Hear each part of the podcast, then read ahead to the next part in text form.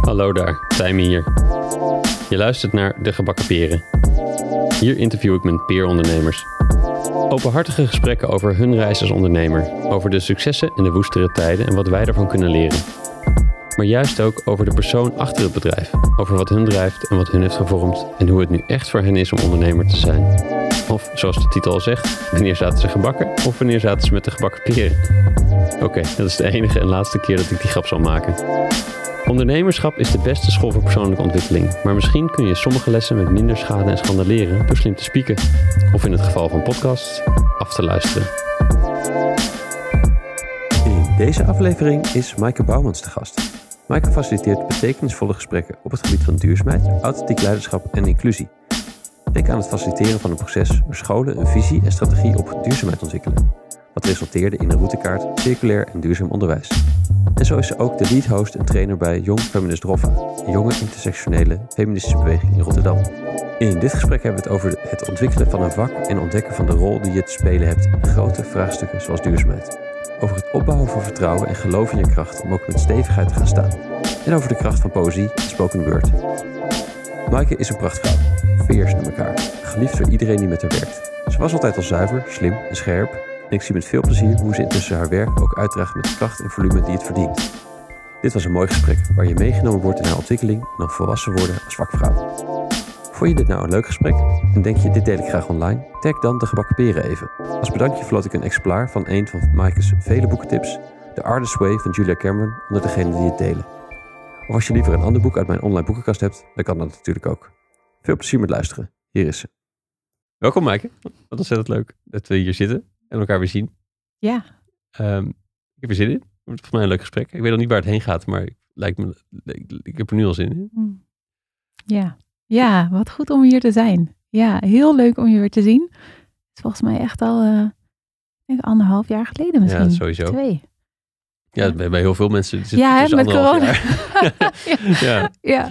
Um, ik, ik, ik wou beginnen met hoe, jij, hoe en waar jij bent opgegroeid. En hoe, je de, hoe was jullie gezinsdynamiek thuis? En, en nou, hoe, hoe speelde dat af aan tafel bijvoorbeeld bij het avondeten? Hoe was, hoe was dat? Ja, ja, mooie vraag.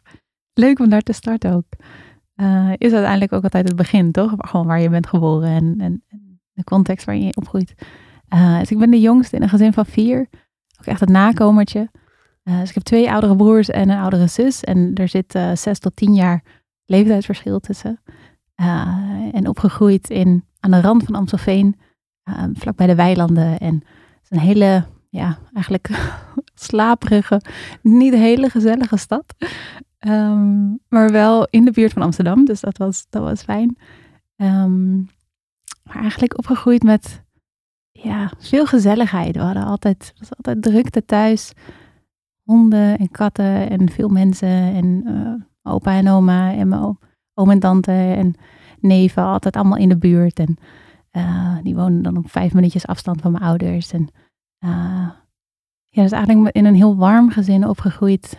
Um, de basisschool en de middelbare school staat allemaal op loop- of fietsafstand. Dus alles was heel dichtbij. In die zin, de eerste paar jaar was gewoon een hele, hele kleine, veilige wereld daarmee, denk ik. Ja, met alle familie ook echt, echt in de buurt. Ja. En zo. ja. ja. Best wel dorps voor zo'n stad, Ja. dorpse Ja. beschrijving althans. Van, Ja. ehm, en en wat, wat deed jij? Wat, wat hield je zo bezig als, als kind? Ja, als, echt als kind, kind vind ik moeilijk. Dat weet ik niet meer. Ik had wel in de straat woonde, woonde vriendinnetjes. Uiteraard met, met een van hen heb ik nu nog steeds gewoon, eh, ja, spreek ik nog steeds. En nog steeds een hele goede band. En dan gingen we wel verstoppertje spelen. En we hadden een paar plekken in de bosjes, uiteraard, waar, waar we hutten hadden gebouwd. Ja, ja, ja. Eh, een favoriete plek waar de, waar de rode besjes groeiden. En dan gingen we die stiekem stelen van de buren. Die zal ze gemist hebben. Ja, oei. Ehm, ja, dus ik weet wel, wel gewoon veel buiten spelen. Veel eh, op het grasveldje voetballen. ehm, ja. Ja, en, en hoe, ehm, hoe zou je jezelf als kind beschrijven? Denk op zich heel speels, maar ook wel al, denk ik, ehm, ook wel een beetje een soort van serieus of zo. Ik vond het ook wel leuk om, om gewoon boekjes te lezen. En ik had dan, ehm, omdat ik dus ook echt de kleinste was, had ik een, een eigen hoekje in de, in de uitbouw. En dat was dan gewoon, daar had ik dan al mijn spulletjes. En daar kon ik dan zo gewoon volgens mij ook al hele uren zitten, zeg maar. Maar een beetje los van de rest. Ja, mezelf ook wel vermaken. Ja, want Ja. toch een beetje op aan, aan, die, aan die oudere broers en, en die oudere zus? Of, of... Ja, ze namen me wel mee. Ja? Ja? ja, ze vonden het wel altijd van wat ik van horen zeggen.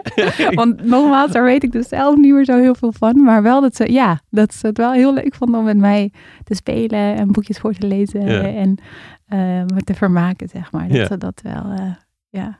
Je zei al dat je vlakbij Amsterdam, ging je, ging je daar denk ik, ging je daar toen al regelmatig heen? Of was het? Ja, vanaf mijn zestiende. Mm. Dat was een beetje dus ook weer voordeel van dat ik echt de jongste was. dat ik Ja.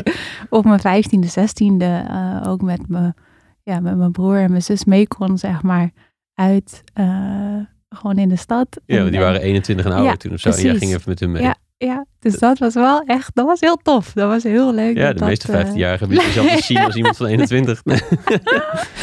Nee, en dus dat was, dus daarmee voelde de stad ook wel dichtbij toen. Vanaf zeg maar 16 of zo was het wel gewoon ook met vriendinnen daar naartoe. En, en dus ook met uitgaan en zo. Dan waren mijn ouders daar heel makkelijk in dat dat gewoon al kon. Ik denk niet dat ze weten dat we dan ook wel eens inderdaad in clubs van 21 jaar en ouder naar binnen gingen. Maar- Bij deze. ja, precies.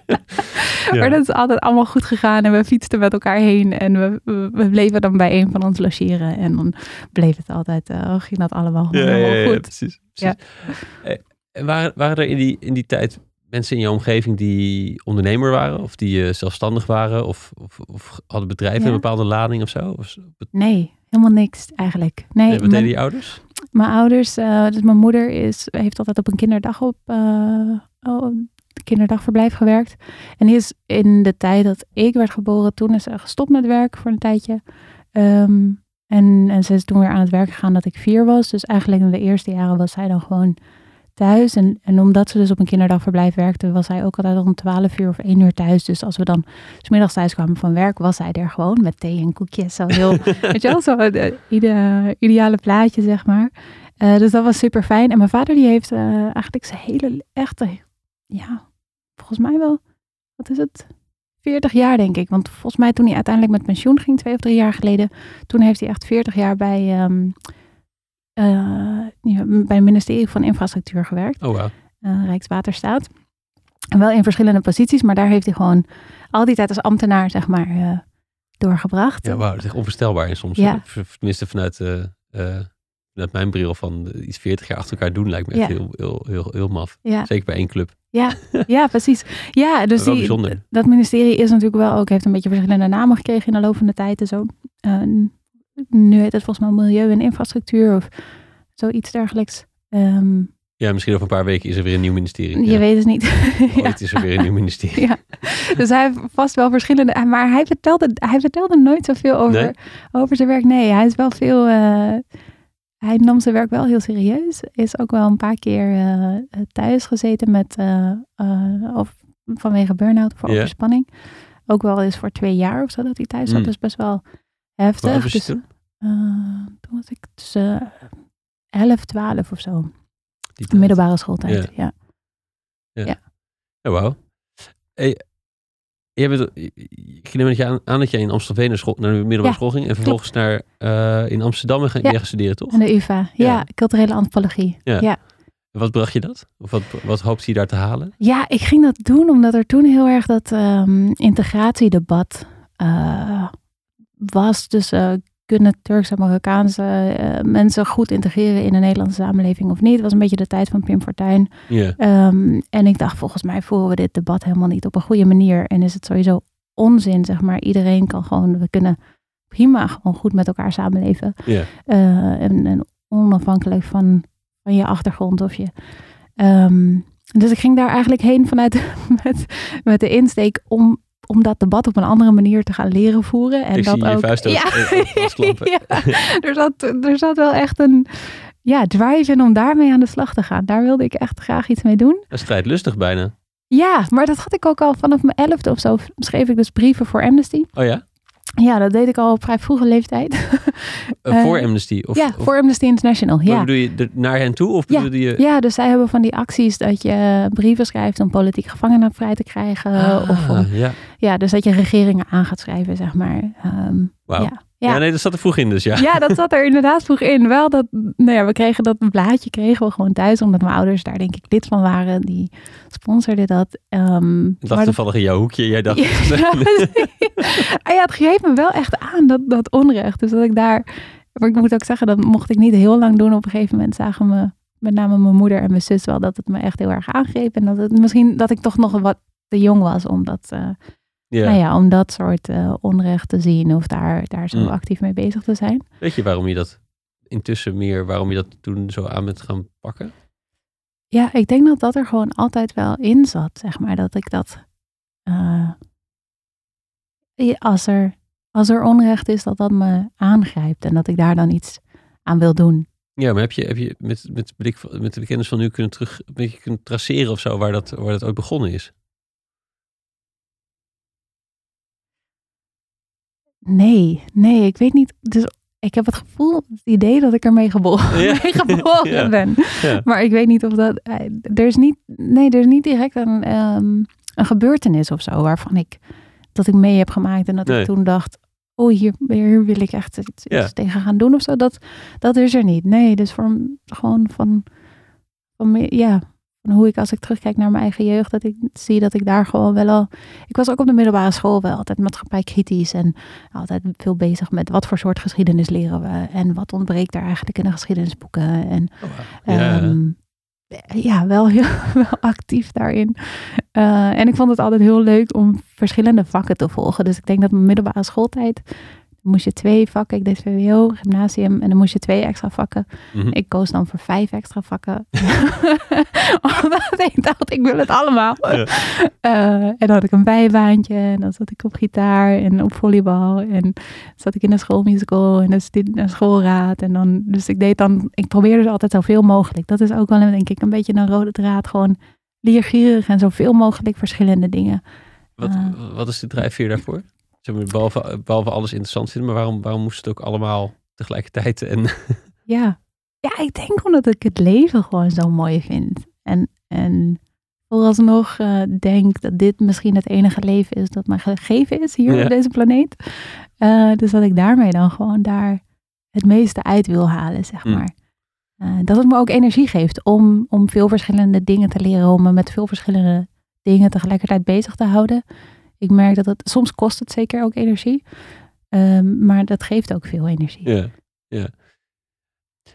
Maar culturele, culturele antropologie? Ja. Eh, hoe, hoe was dat? Want je kwam dus wel met bepaalde verwachtingen en hoop in. Ja, ja wat, wat ik me sowieso daar nog van herinner, want dat is wel ook alweer, dat was in 2007 of 8 dat ik daarmee begon. Dus dat is wel alweer echt een hele tijd geleden. Ehm, soms vind ik dat dan zo jammer dat we opeens zo oud worden. Ik weet niet of jij dat ook ik was al klaar met studeren in 2007. Ja, oh? Oh, ja. Dan weet ik eigenlijk niet eens precies hoe oud jij bent. ja, ja, nee, hou ik goed geheim. Ja, heel goed. Dat mag ook, dat mag ook. Ehm, nou, wat ik daar in ieder geval echt nog wel van weet, is dat het wel, eh, het voelde wel een beetje als thuiskomen in een warm bad. Dat ik wel, mijn medestudenten was, eh, ja, er waren gewoon heel, een beetje hippie-achtige mensen, maar wel die ook veel hadden gereisd. Ik had daarvoor ook, was ik eh, naar China geweest en Nieuw-Zeeland geweest. En, dus het voelde als soort van like-minded people waar ik me, waar ik me mee kon omringen. Eh, we zaten op prachtige locaties bij de UvA, Oude Manhuispoort en het Spinhuis. Eh, super oude locaties. En Mm. helemaal het Spinhuis, dat was toen ook echt nog... ik weet niet of de UvA daar nu nog steeds zit, maar dat was dan vroeger volgens mij een soort van gasthuis voor nonnen geweest. En dat, ja, die, die, die oudheid, zeg maar, die Mm. daar nog zo in de gebouwen. Dus ik heb wel echt heel warme herinneringen daar aan, aan die studententijd. Ehm, en vooral denk ik geleerd om, om vanuit een andere blik te kunnen kijken naar de wereld om me heen. Ja. Ehm, dat, dat is volgens mij ook het voornaam. Dat was altijd ook wel de vraag die je kreeg van mensen. "Hm, Wat kun je er dan mee met antropologie? Eh, en ik denk in die zin word je ook niet opgeleid als bijvoorbeeld advocaat of dokter of dingen. Dat je zo'n een beroep kan uitoefenen, maar veel meer een bepaalde manier van denken mee meekrijgt. Nee, dat herken ik wel. Met natuurkunde is dat net zo. Mm. Dan word je, je kan ook niks, maar je kan wel op een andere manier kijken. Ja, precies. Ja, dat is toch heel waardevol. ja. Eh, Hoe zou je die, die, die andere blik beschrijven? Ja, ik denk dus, dus enerzijds zeg maar naar jezelf kunnen kijken. Als in ehm, naar wat is de manier waarop ik naar de wereld om me heen kijk. En dus ook daarmee eh, openstaan voor hoe kijken andere mensen op een andere manier. Eh, Ja. Ik denk dat dat de twee. En dus daarmee ook een, een- veel meer een openheid voor. eh, er is niet maar één waarheid. Of er is niet één juiste manier om, om, om dingen te bekijken. Of om bepaalde dingen te doen. Ja. Er is gewoon er is zo'n rijkheid aan, aan culturen, zeg maar, en aan, aan zienswijzen en overtuigingen. En dat dat, dat dat juist iets moois is. Ja, ja precies. Weer, die, weer een soort van eh, het rijke leven wat je daarvoor ook Ja. beschreven. Je hebt ook in allerlei zienswijzen terug. Ja, Ja. ja. Ehm, ben je direct naar Zweden, naar MSS gaan doen? Nee, ik heb toen... MSS moet eh, ik misschien uitleggen. ja, Dat is de, ja, de Master for Strategic Leadership towards Sustainability. Ja. Je bent niet de eerste alumni ervan in de, in de show. nee, nee hè? Maar, ehm, eh, dat is niet, maar dat is dus niet direct geweest, daarna geweest. Nee, dus ik had mijn eh, bachelorscriptie geschreven over ehm Israëli-Palestina conflict. Want ik had een onderzoek gedaan hier in Amsterdam. In Amstelveen wonen veel eh, Joodse Israëli- Israëlische mensen. Dus ik had heel erg hun kant van het conflict ehm, op ingezoomd. En toen wilde ik eigenlijk heel graag weten hoe ervaren Palestijnen eh, dat conflict. En ook hoe is het om achter een muur te wonen. De Israëli hebben daar eh, de separation barrier gebouwd. Ehm, en, en echt een enorm lange muur. Eh, fysiek op, op veel gedeeltes. Dus echt een hoge, ja, hoge muur waar je niet overheen kan kijken. Ehm, dus ik ben daar voor drie weken naartoe gegaan om een bachelorscriptie daarover te schrijven. Was niet gebruikelijk. Je moest eigenlijk gewoon literatuuronderzoek doen. Maar ik dacht, nou, dat, is toch, dat kan toch niet. Je kan toch niet in bachelor antropologie zonder zeg maar echt veldonderzoek te, Ja. te hebben.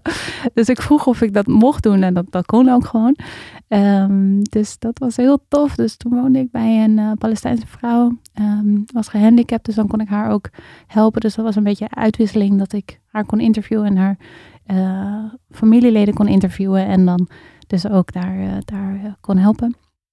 Ehm, dus dan had ik in principe had ik al mijn scriptie gewoon afgerond en ik had al mijn vakken gehaald. Ja. En toen dacht ik, ik vind het heel leuk om nog verder te studeren.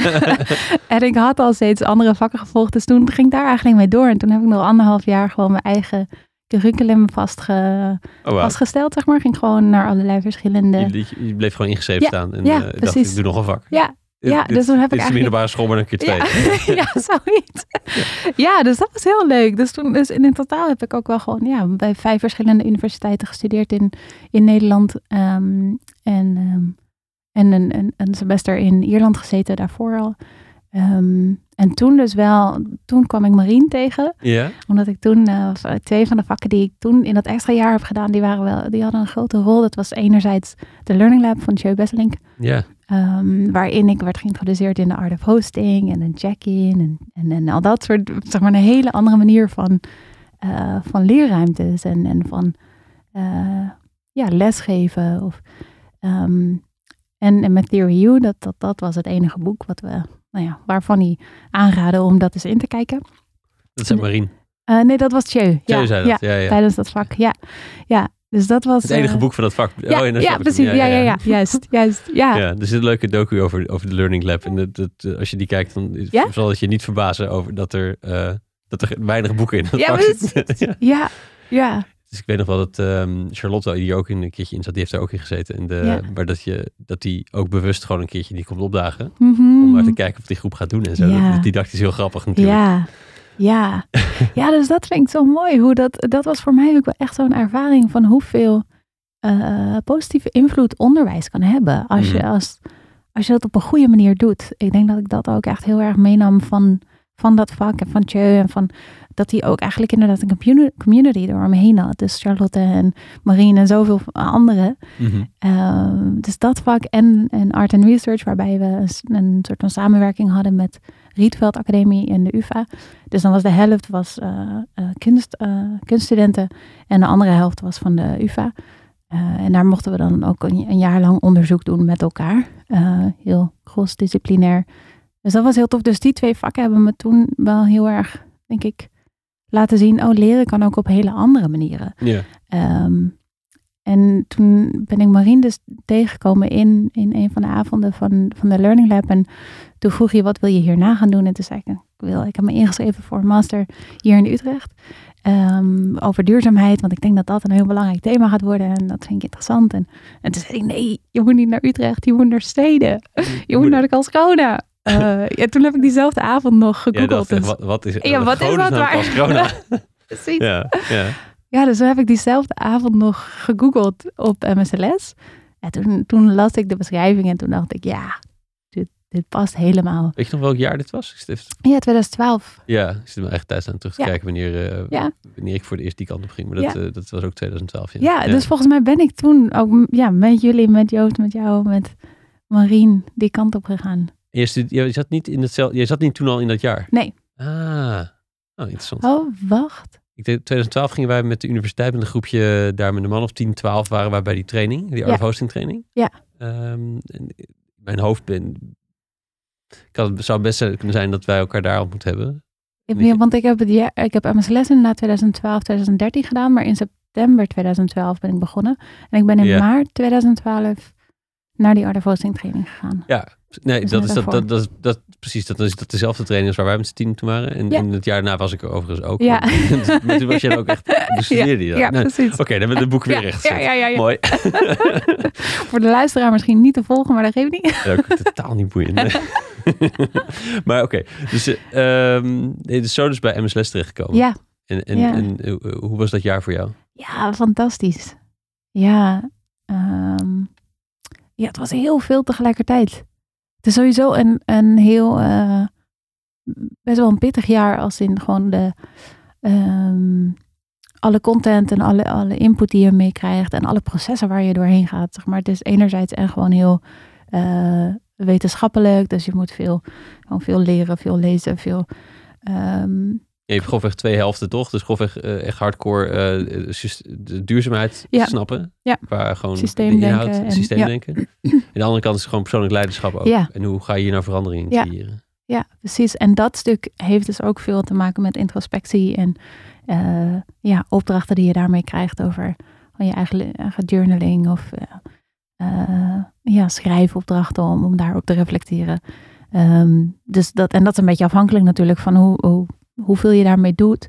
In hoeverre dat dan dus ook eh, ja, een soort van dieper gaat of, of dat je daar Uiteraard. verschil in, in gaat merken. Ehm, maar voor mij was ja, het was echt, denk ik wel, een van de mooiste jaren, mooiste jaren van mijn leven. Ik hoop dat er uiteraard nog mooiere jaren gaan komen. ook Ja, zo klinkt het. hierna. Als je, als je oppast, Ja, is het nou dat zo'n bergafwaarts. eh, Ja, precies. Ja. dat hoop ik ook weer niet. Maar nee, het was wel echt gewoon zo bijzonder. Omdat je ook merkt. Dus in mijn jaar zaten we er met een kleine 50, denk ik, 55 mensen misschien. Eh, De jongste was 22, de oudste was in de 50. Van zoveel verschillende plekken en landen eh, van over de wereld. Ehm, en iedereen komt daar met zo'n eh, dedication, met zoveel ehm, ja, passie en, en overtuiging van we moeten dingen anders doen, we kunnen dingen anders doen en we willen gaan leren hoe, hoe we daar een bijdrage aan kunnen leveren. Dus dat, dat zo een jaar lang doorbrengen in, in een gemeenschap, omdat je ook gewoon met elkaar woont. En ik woonde dan in de Mustard House, ja, wat jij ja, ja. uiteraard kent. Ehm, en daar, Een daar, heel geel huisje. ja, precies. Vandaar de naam Mustard House. Eh, prachtige omgeving ook sowieso Mm. aan de Baltische Zee. En gewoon die hele plek is, is zo mooi. En er is ook Ehm, verder, het is natuurlijk qua dorp niet zo heel Nee. eh, veel afleiding om Niks, niks, oud je kan niks. Nee, Er is daar niks te doen verder. Nee. Dus je en de, eh, of nee, behalve gewoon de natuur in natuurlijk, maar er, zit, Ja. er zijn niet, ehm, je bent ook een beetje vreemde eend in de bijt in dat dorp. ja, Ehm, je, je, je kan de MSLS'ers wel spotten. Ja. Ja, zeker. Ja, klopt. Nou, het is misschien ook echt wel echt een andere, wat jij beschrijft over hoe leergierig je al die vakken inging. Ik, ik kan me ook nog wel een beetje van iets van de universiteit herinneren, maar niet elke vakken waren zo vol met nieuw- Mm. leergierigheid en, eh, en dedication. Nee, Eh, wat je schetst hier. Dat, en dat Ja. is natuurlijk wel heel mooi. ja. Ja, nee, dat was daar, was daar iedereen eigenlijk wel gewoon. En natuurlijk had je ook nog steeds wel ehm, verschillen daarin hoor. Dat, dat sommigen misschien meer, ik weet niet of dit nog een juiste omschrijving is, maar misschien wat meer vanuit business erin zaten. En dan dus wat minder met dat hele activistische. eh, de gevoel erbij zaten of zo. Ehm, en het wat minder persoonlijk namen. En, eh, maar ehm, eh, ja, nee, het was wel echt een heel, echt een supermooi jaar. Heel intensief, maar heel, eh, wel echt transformatief, denk ik. Ik Ja. had echt het gevoel toen ik, het duur, het kostte ook wel weer twee jaar eh, nadat ik terugkwam. Dus ik kwam in 2013 terug, toen was ik 25. Het heeft me ook wel een kleine twee jaar gekost om weer een beetje te landen en, en te gaan bedenken, oké, wat nu? Ja, Eh, je had dus daarvoor, had je niet, had je, Nee. je had dus niet een heel scherp beeld over hoe ga ik dit nou precies eh, toepassen. Nee, eigenlijk niet. Nee, ik had daarvoor gewoon alleen maar bijbaantjes gehad, zeg maar, om mijn studie mee te kunnen van, eh, mee te financieren. Dus nooit echt die ervaring van in organisaties werken of eh, al dat soort werk doen rondom, eh, helemaal niet rondom het thema van duurzaamheid. Ehm, dus toen ik terugkwam, toen begon ik wel meteen bij Alia Instituut, Authentiek Leiderschap in Actie. Ehm, omdat ik daarbij bij een training van hun was geweest of een Leadership Intensive week was geweest. En dacht, wauw, super mooi wat jullie hier doen. Daar wil ik heel graag in, eh, in meehelpen. Dus toen kon ik één dag in de week bij hun aan de slag. In het Europese team. Dus dat was wel heel fijn om als, als houvast te hebben. Eh, en toen ben ik verder eigenlijk mensen gaan opzoeken die ik kende dan vanuit Art of Hosting. Eh, en, en daar, daarmee mee gaan lopen. Ehm, en mee gaan kijken van oké, wat doen jullie? Hoe doen jullie dat? Wat kan ik daarvan leren? Ehm, ja, dus dat was ook wel mijn ouders die zeiden, met name mijn moeder die zei in een beginperiode wel veel. Maar wil je niet gewoon ook, ook nog gewoon een baan vinden? kan je Ja. toch daarnaast doen? Kan je toch, weet je wel, zo. En jij ging, intussen had je waarschijnlijk een, best wel een aantal eh, van dit soort projectjes naast elkaar lopen. Ja, Ehm, ja. En overal eh, een beetje meelopen, maar niet, Ja. waarschijnlijk nog niet de grootste Nee, nee joh. in. Nee, ik, ik verdiende. Nee, dus ik was ook wel weer terug. eh, ik woonde weer terug bij mijn ouders in Amstelveen. Dus je moeder Daarna. begon een beetje netjes zeggen, Mike, Die dacht wel, oké, ze is weer terug. Alle kinderen waren het huis uit en nu was de jongste weer terug. Ja, nee, klopt. ja, ja, ja. Kan het ook aangelegen hebben, ja. En, en wat, wat eh, was jouw beeld bij een baan en waarom heb je dat niet gedaan? Mm. Ja, dat, dat een mooie vraag. Dat mensen daar naartoe gaan, dat je er, dat je er om een bepaalde tijd moet zijn, half negen of, of negen uur. Dat vind ik sowieso al lastig. Ik vind eh, eh, soms op tijd komen, vind ik.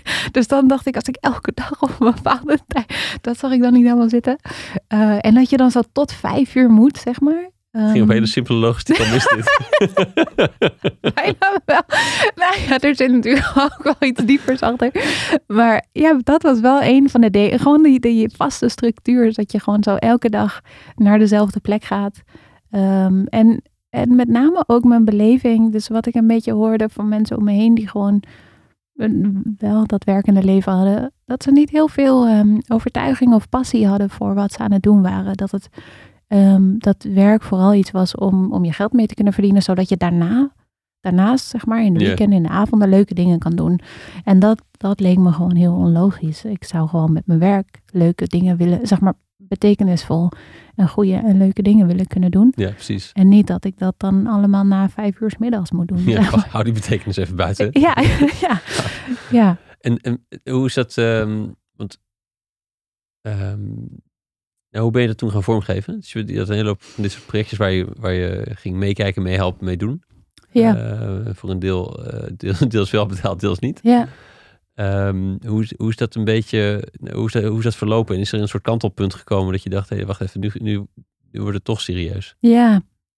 Nou, mijn insteek was wel altijd al om, om er wel gewoon van te kunnen gaan leven. Dus dat was wel altijd mijn, en ook wel een, een groot vertrouwen dat ik, dat ik de manieren ging vinden om dat te gaan doen. Had je een plaatje van Nee, hoe dat eruit ging zien? nee, nee. Nou, Of een rolmodel? ehm rolmodel ook niet direct. Ehm, ik denk wel van, omdat ik de, ik noem het nu al heel vaak, maar het is ook wel gewoon een belangrijk deel van, van, van het werk wat ik doe. Binnen de Art of Hosting gemeenschap, dat ik daarvan wel mensen zag waarvan ik dacht, wauw, volgens mij doen jullie echt heel tof werk. Dat jullie enerzijds trainingen geven, maar anderzijds ook eh, veranderprocessen begeleiden of gewoon werken met communities, met groepen, met mensen eh, binnen organisaties en teams. Eh, en dat jullie daarin echt helpen om ja, betekenisvolle verandering te brengen. Ja. Dus er waren wel daarvan een paar mensen dat ik dacht, oh oké, tof. Je kan hier dus wel gewoon echt ook je werk van maken. En, ja, precies. Dat, dat hielp wel heel erg. Ehm, en ik denk, jullie eigenlijk ook met, met Joost en Marien en jij, dat ik, dat ik jullie kende hier in Nederland. Dat dat ook heel erg heeft geholpen. Dat ik dacht, oh ja, tof.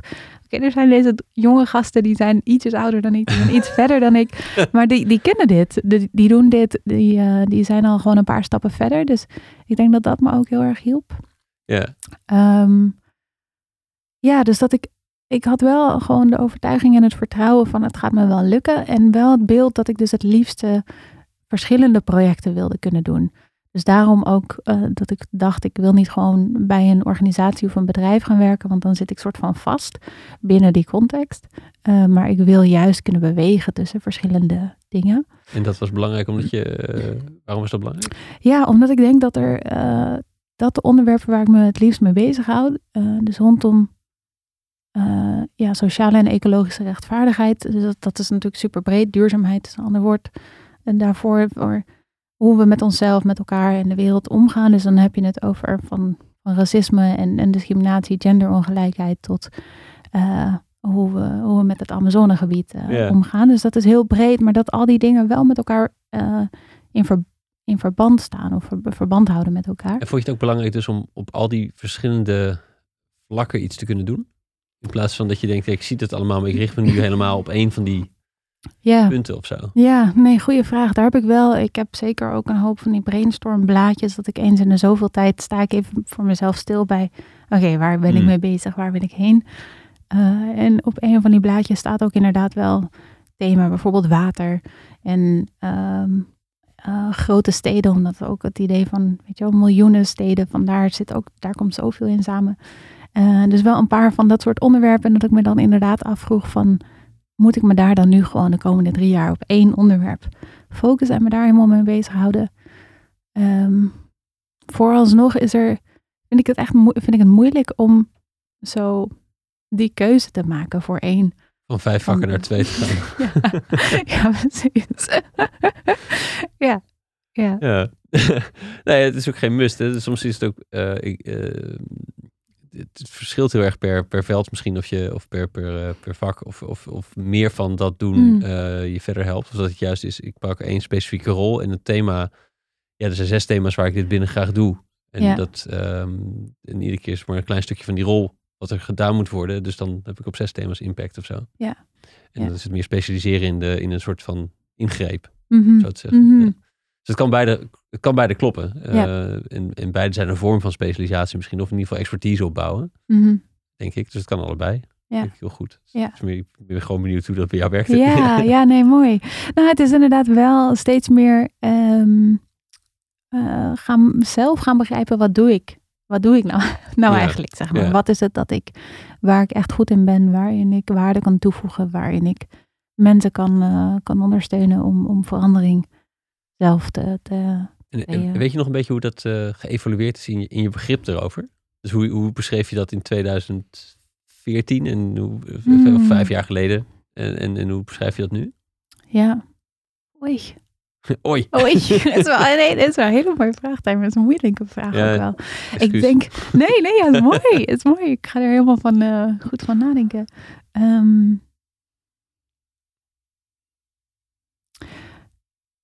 ja, de- misschien dat het de, de taal om, om mijn eigen werk te beschrijven, ehm, dat, daar, dat ik daarin dingen, steeds meer dingen kan toevoegen en, en, en meer lagen in kan aanbrengen. Ehm, dat klinkt nog misschien heel abstract en vaag. Ehm,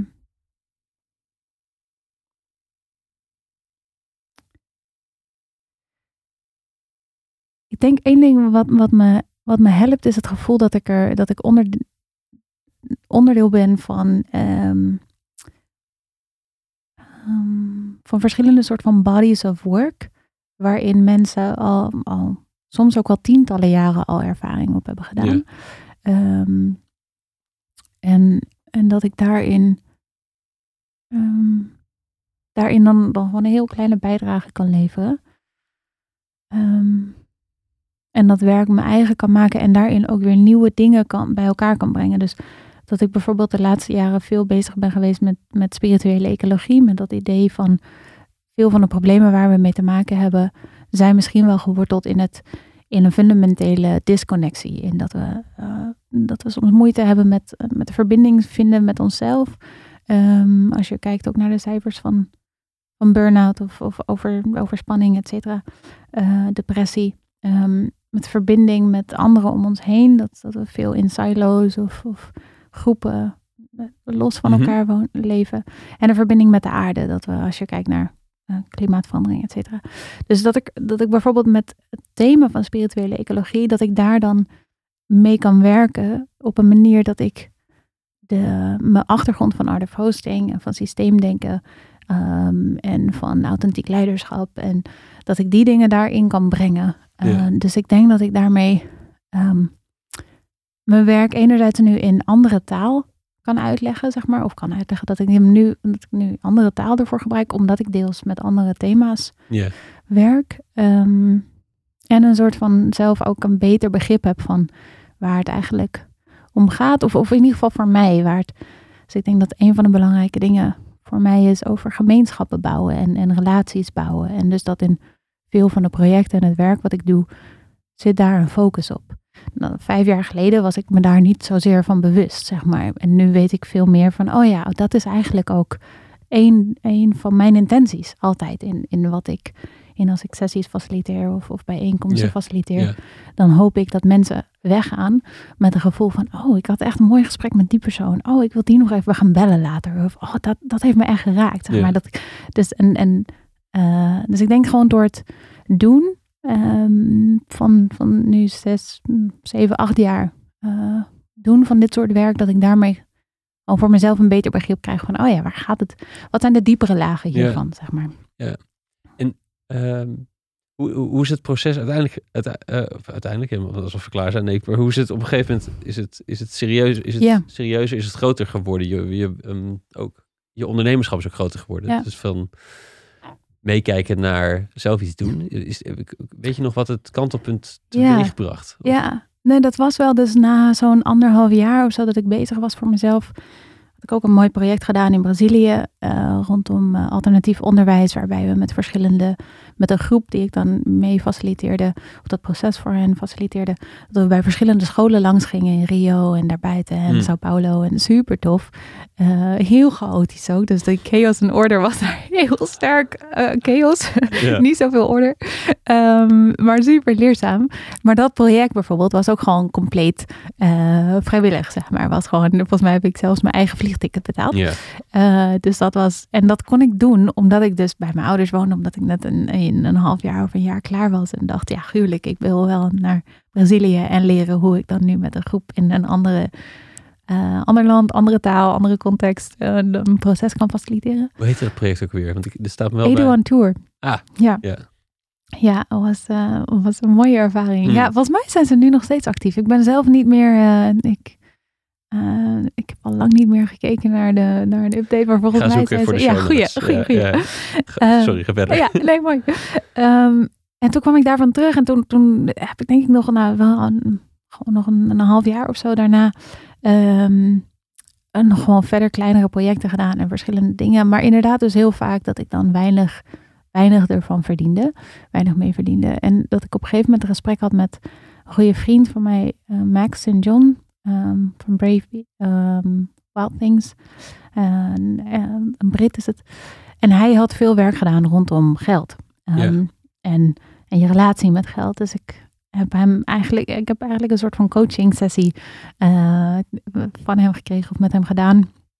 Waarin hij gewoon heel goede vragen stelde over mijn relatie met geld. Mm -hmm. En uh, dat ik er ook achter kwam dat ik eigenlijk niet zoveel geld wilde verdienen omdat ik dan het idee had dat ik meeging in, in de huidige economie die op zoveel manieren zoveel schade aanricht. En dat ik daar dus een weerstand op voelde. En dat ik dan dus niet zelf ook, ook geld wilde verdienen. En, en dat dat ook moeilijk is, want als je niet echt veel geld verdient, ja, hoe ga je dan, hoe ga je dan nog prettig? Ja, precies. Ja. ja. Uh, dus die, uh, die sessie heeft echt heel veel geholpen om daar gewoon anders naar te gaan kijken en te gaan realiseren, oké, okay, maar wacht, ik, ik kan wel gewoon geld verdienen en dan ook met dat geld wat ik verdien goede dingen doen. Uh, Of andere dingen daarmee doen.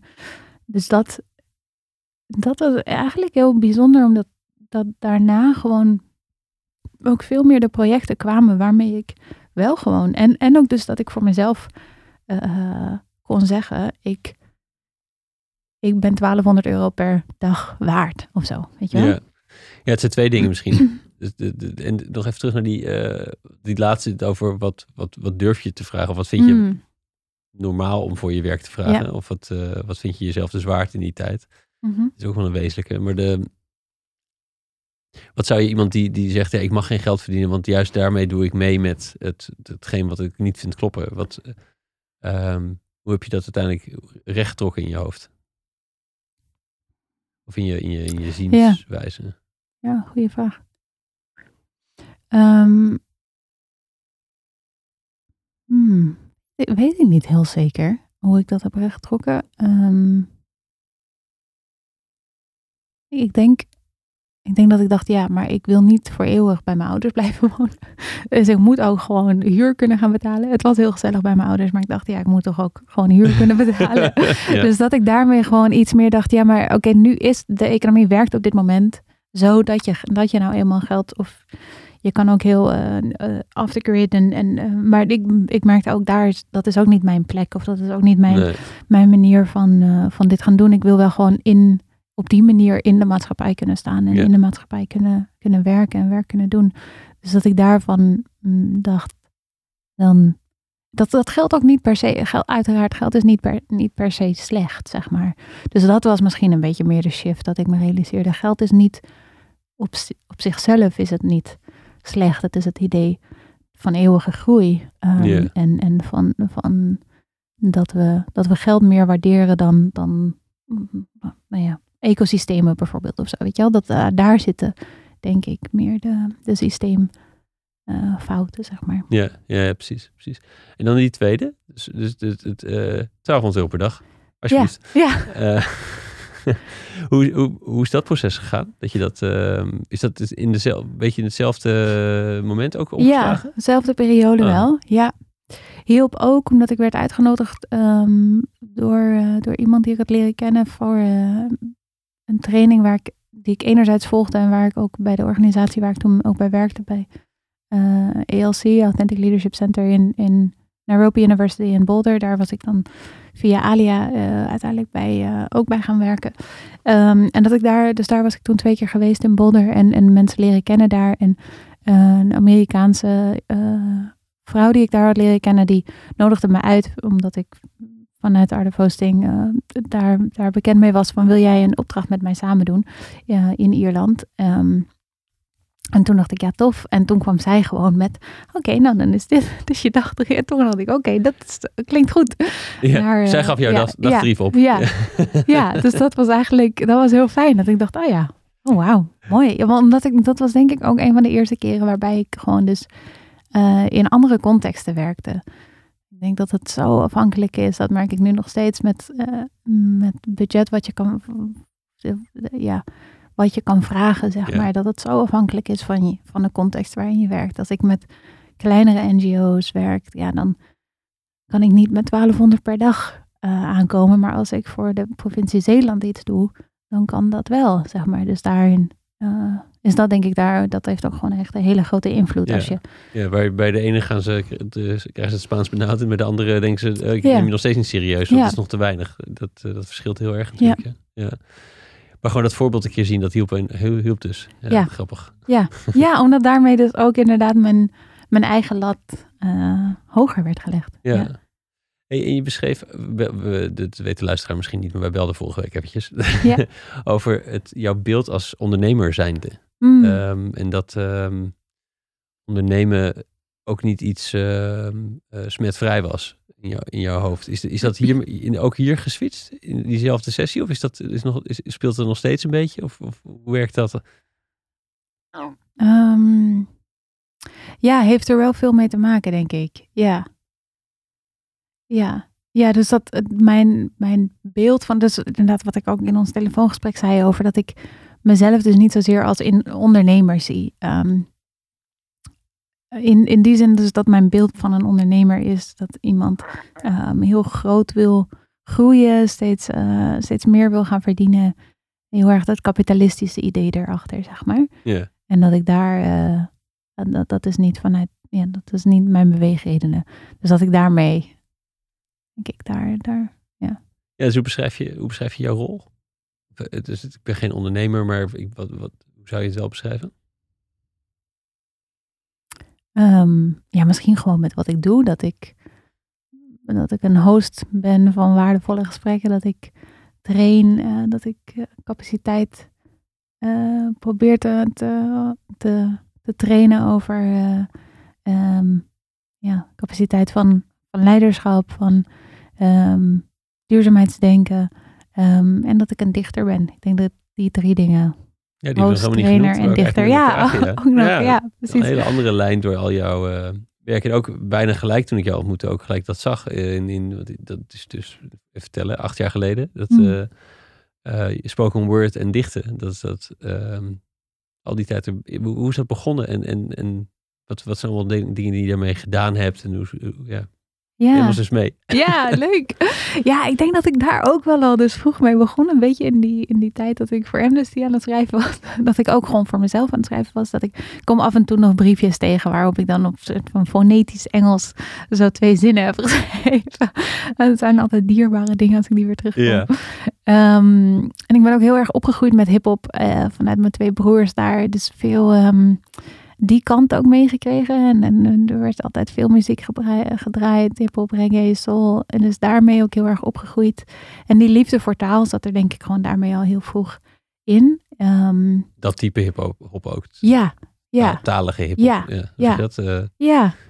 Met een boodschap, maar ook heel talig. Ja. Dat is misschien minder de jaren negentig, maar de, de, daarvoor is het natuurlijk zo'n stroom die dat heel veel deed. Ja. ja. Ja, maar inderdaad dus wel ook heel erg dat maatschappij kritische. Dat daar, uh, dat, dat vond ik heel, ja, dat, vond, dat waardeerde ik heel erg. Dat, Welke artiesten met name? Um, Talib Kweli, Mos Def, uh, The Roots, Jurassic 5. Ja. Maar ook, ja, ja, nice. Ja, jij bent ook wel een beetje van die Ja, ja, ja. Ik, ik, Charlie Tuna luister ik nog steeds heel veel. Oh, dus nice. die voor albums en zo. Anyway. Mooi.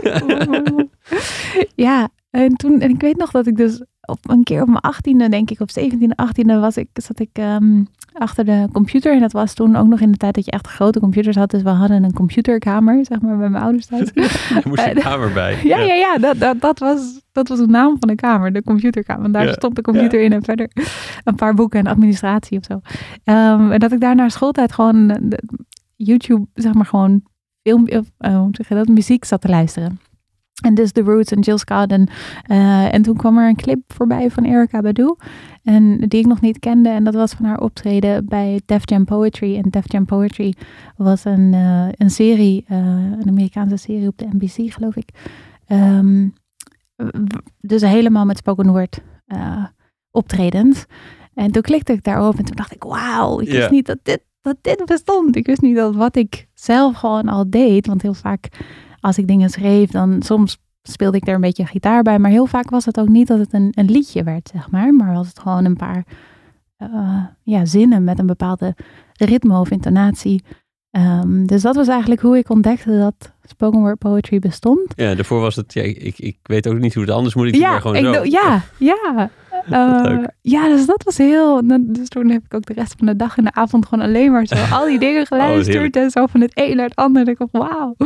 Uh, dus dat voelde ook wel een beetje als thuiskomen. Dat ik dacht, oh super tof dat dit dus bestaat. Dat deze hele wereld bestaat.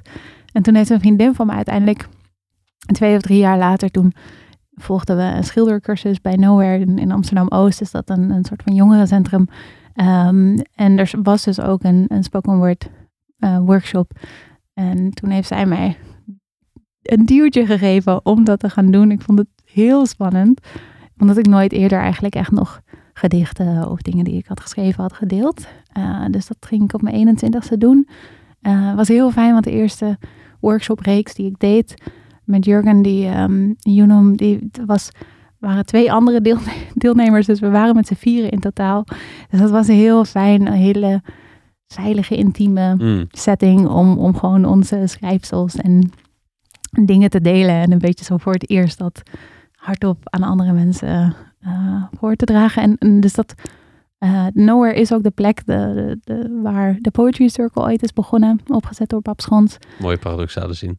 Nowhere is de plek. ja, ja, precies. Ja, mooi. Ja, hoorde ik toch niet eens.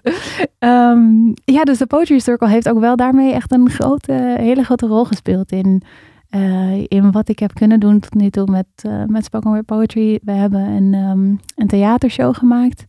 Geleden twee of misschien al drie jaar geleden Rauw. Yeah. Uh, geproduceerd en geregistreerd voor, door Priscilla Vadel van Last Project.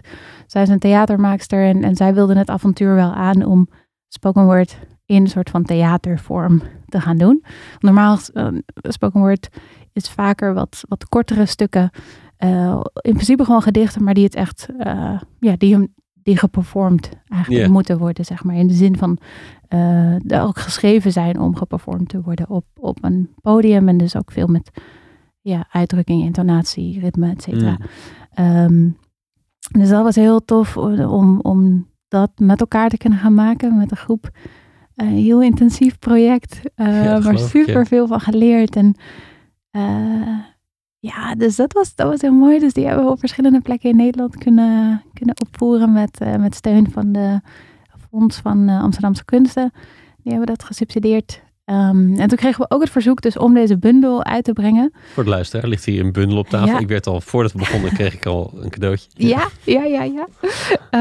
En ze leefde nog. Um, ja, dat van uitgegeven door uh, uitgeverij Rorschach. Dat is opgezet door Derek Otte en Manu uh, van Kersbergen. Ook twee, twee dichters zelf. En zij vroegen ons van willen jullie, willen jullie een bundel met ons schrijven, voor ons schrijven, voor deze uitgeverij. En dat wilden we wel. Dus daar, dat, is ook, dat heeft wel ook even wat voeten in de aarde gehad hoor. En dat, dat was overigens voordat we de theatershow show deden. Hebben we eerst de bundel en daarna kwam de theatershow. Mm. Um, maar dit proces van de bundel was ook echt een mooi proces. Het was ook heel anders om dus opeens voor het papier te schrijven en niet voor het podium. Dat was echt wel ook dan moet je heel anders schrijven. Ja, wat je net beschreven, op het podium moet je uh, intonatie, ja. hardzacht, uh, gesticulatie er misschien erbij. En, en... Ja, en kan je heel veel doen met, met wat je wel en niet uitspreekt, zeg maar. Mm. Zit er veel meer in, ja, in, in hoe je het overbrengt. Daarmee kan je zoveel meer overbrengen. En op papier lezen mensen natuurlijk gewoon alleen de letters die er zwart op wit staan, zeg maar. En ja. uh, op het podium kan je zoveel meer spelen met, met, met wat je vertelt en hoe je het vertelt. Um, ja, dus dat zijn twee hele, uh, denk ik wel belangrijke milestones, zeg maar, op, uh, voor mezelf, op, op, op mijn eigen reis. En dan de laatste wellicht is van, van een kleine maand geleden dat ik gevraagd werd om het gedicht voor het klimaatalarm uh, van dit jaar te schrijven. En dat was ook wel echt een hele grote eer. Die werd getoond op de livestream en ook op 44 locaties tegelijkertijd. Ja, en dat maakte het uh, opeens nog spannender dan dat er Hmm. gewoon een publiek in de zaal zat beschreven. Ja. Hoe, waarom is dat? Ja, nou ik denk dus ook omdat het thema zo belangrijk was, omdat het, het geen. Dus het, het vond plaats drie dagen voor de Tweede Kamerverkiezingen die we net hebben gehad. Um, en waarvan we eigenlijk natuurlijk al wisten dat hoogstwaarschijnlijk rechts weer uh, uh, een grote winst ging behalen. Maar alsnog dat het zo belangrijk moment is, de urgentie echt nu hier is om actie te gaan ondernemen op het vlak van klimaat. En, en um, onze huidige regering doet daar gewoon eigenlijk, eigenlijk niks aan. We zijn het, slechtste jongetje van de klas ongeveer, als je kijkt naar, naar andere Europese landen. En dat is, ja, daar hebben we eigenlijk geen woorden voor. Dat, dat, dat, dat Nee. moet gewoon niet zo zijn. Zeg maar. we, uh, we kunnen dingen niet meer echt veel langer voor ons uit, uitschrijven. Dus ik denk dat er die, daarmee lag er, voelde ik veel verantwoordelijkheid om, om iets te schrijven wat mensen echt zou raken. Yeah. Um, omdat het zo'n belangrijk thema is voor, voor mijzelf, maar ook denk ik gewoon voor, voor veel. Um, voor onze toekomst ook. En dat het dus zo'n enorm podium kreeg. Dus 44 locaties en die livestream. Dus um, ja, 20, 30.000 mensen tegelijkertijd ernaar hebben kunnen luisteren. Dat was, ja, dat vond ik wel echt uh, heel Ja, bijzonder. Maar dat zijn, zie eens met alles wat je zegt. En toch, het zijn toch mensen op, op iets meer afstand dan die gerecht voor je staan in de zaal. Dat lijkt mij persoonlijk veel spannender. Ik bedoel, ik denk dat, Ja. ik, dat hier 20.000 mensen Ja. naar luisteren. Maar ik vind het makkelijk dat ze hier niet zijn op dit moment. Ja, ja, ja, ja. ja, ja. Nee, daar heb je ook zeker wel een punt. Het zou wel weer een next level zijn. En dat zou ik ook een hele mooie vinden om wel echt... Kuip. Ja, precies. Ja. Lijkt me mooi, lijkt me mooi. Maar dus dat, dat maakt het- dat is toch ook spannender of zo. Of, of dat live is minder spannend. Ja, ja. Live is wel spannend hoor. Dat, eh, dat sowieso. Ik heb ook wel eh, momenten gehad dat ik, eh, dat ik mijn teksten dan even vergat of zo. En dat je denkt, shit, shit. Dat Dus je je dat- regels hoort Ja. aankomen. Hij komt Ja. er zo aan. Je moet Ja. zoiets weten. Ja. Oei. ja, nee, die, en, en dat wordt wel minder, denk ik, hoe meer je het doet. Dat je gewoon daarin meer, meer ervaring opbouwt. Dus dat is ook alleen maar mooi dat je daarin gewoon kan groeien. En dat ik voor mezelf ook voel dat ik daarin veel, veel ben gegroeid. Ehm, dus dat daarmee de, de spanning ook wel wat afneemt als je op een podium. Omdat het eigenlijk, het is ook echt een van de mooiste dingen die er bestaat, vind Mm. ik gewoon. Het, eh, het voorrecht om, om dus op een podium te mogen staan en, en je stem eh, te mogen laten horen. En dan wil ik ook het liefst eh, verhalen vertellen of, of dingen, ja, boodschap overbrengen die. ik probeer mijn schrijven niet. natuurlijk ben ik het die het schrijft, zeg maar, maar ehm, ik probeer vanuit een soort van. ehm, ja, hoe zeg je dat? Een groter, groter iets te schrijven. Ik weet niet of dat heel. ehm, maar omdat we gewoon in zo'n. ehm, denk ik op zo'n belangrijk moment in de, in de geschiedenis van de mensheid ons nu bevinden. En eh, dat het zo enorm waardevol zou zijn en mooi zou zijn als meer mensen, denk ik, zich daarvan bewust worden. En zich ook bewust worden van dat, dat ieder van ons een rol te spelen heeft in, die, in de veranderingen die we, die we weten die, dat, die, dat die nodig zijn. En ik denk dat ik dat in mijn schrijven probeer eh, Mm. mee te nemen. Ja, dus het, het, het- ik proef deels een dienstbaarheid naar, de, naar een grotere missie. En tegelijkertijd weet ik van je dat je ook best wel goed invoelt. Of zo. Dat, dat, dat, dat, ehm, nou, misschien kun je dat zelf beter beschrijven dan hoe ik het zie. Want jij bent daar beter in dan ik. Dus jij, weet dat, jij kan het misschien ook beter beschrijven dan ik. Maar dat je er ehm, ook met facilitatie, dat, jij, dat je heel erg contact maakt eh, met, met de groep of met, met, met de energie die er speelt. En dat voor mij bedoel je Hmm. ook te zeggen dat je datzelfde probeert te doen met wat je probeert te schrijven? Ja, mooie, mooie vergelijking. Ja. ja, dat denk ik. Ja, ja. En hoe doe je dat? Want ik ben natuurlijk maar een, eh, een natuurkundige met een rationeel brein. dus een kleine verwijzing naar Winnie de Poe. Mooi, Maar, mooi, mooi, mooi. Ja. een arme bier met een klein beetje brein. Oh. Ja, nee, maar... maar ja, hoe, hoe, hoe, hoe, gaat dat? Ja, dat vind, ik, dat vind ik ook echt een mooie. Wat een fijne vraag. Want dat vind ik zo mooi eh, aan het werk wat ik nu kan doen. Is dat dus dat hele, die hele personal eh, practices, zeg maar. Gewoon de, ehm, de kleine dingen die, die ik op dagelijkse basis doe. En soms ook zeker ook een paar dagen of een paar weken niet. Maar dingen als meditatie of gewoon een ochtendwandeling zonder mijn telefoon te maken. eh, of eh, even een paar minuutjes eh, zitten of, of wat yoga of schrijven. Ehm, dat die me allemaal ehm, helpen in allereerst bewust worden van wat speelt er eigenlijk nu in mezelf. Dus hoe gaat het eigenlijk met mezelf? Ben ik, maak ik me zorgen? Ben ik moe? Ben ik juist heel veel, heel energiek?